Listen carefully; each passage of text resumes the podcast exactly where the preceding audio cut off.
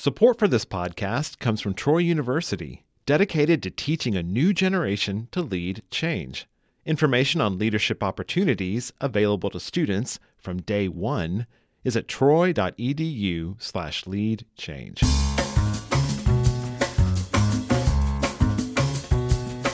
From Troy Public Radio, this is In Focus, and I'm Carolyn Hutchison.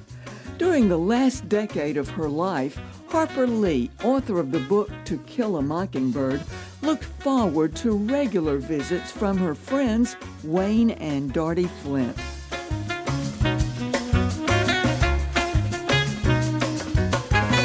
Dr. Wayne Flynt, historian and educator, joins us today by Skype to talk about the Harper Lee he knew, a private person with a sly sense of humor.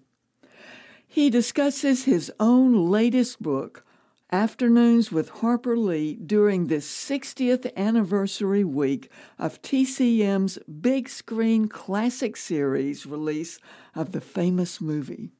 Dr. Wayne Flynt, it is a joy to visit with you by Skype. Thank you for joining us again. Oh, I'm honored to be asked.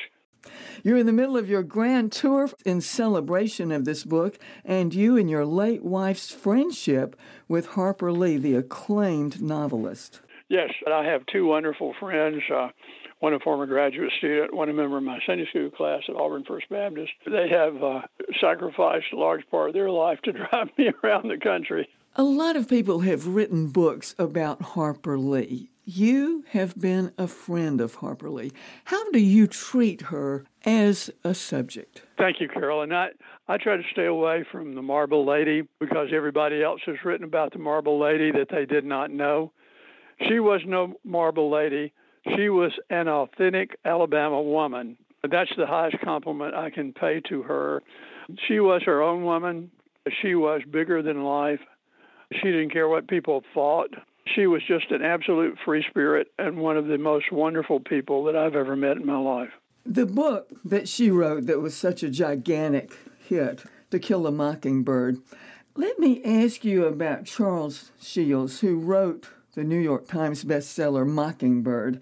In that book, he talked about how her editors had reworked her manuscript. The book that came about was different from her original manuscript. So I guess the idea was that this was a jointly crafted book rather than her original. What would you say to that?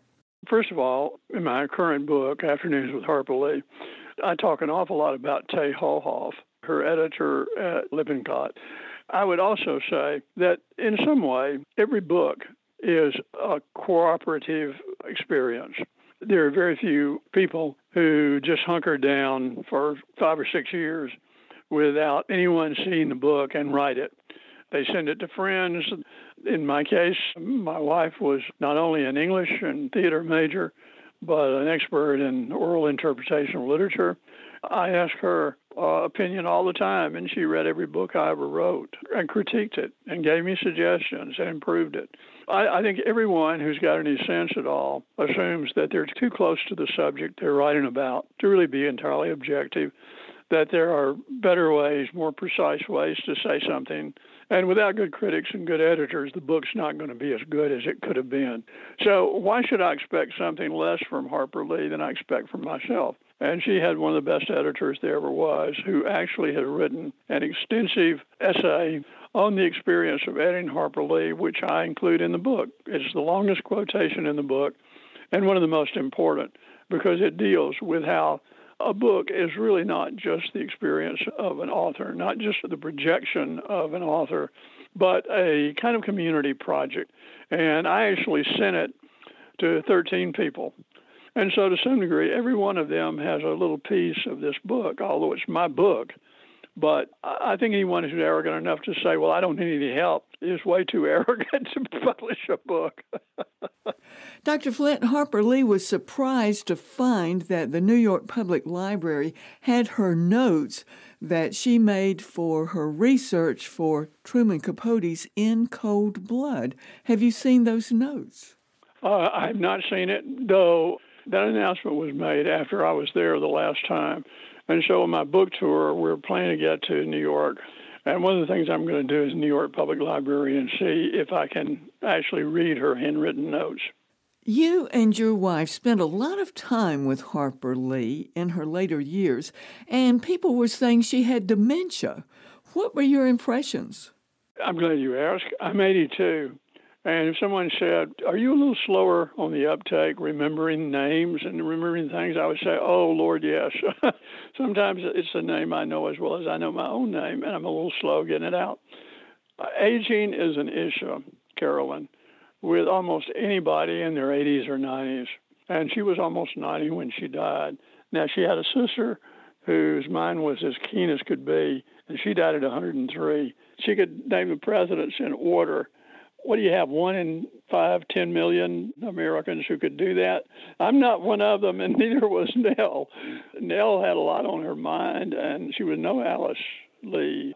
Both of Nell's sisters lived to be in their 90s or to 103. In Alice's case, Nell lived even after her stroke to be 89. And so she was not as quick as the first time we ever heard her speak.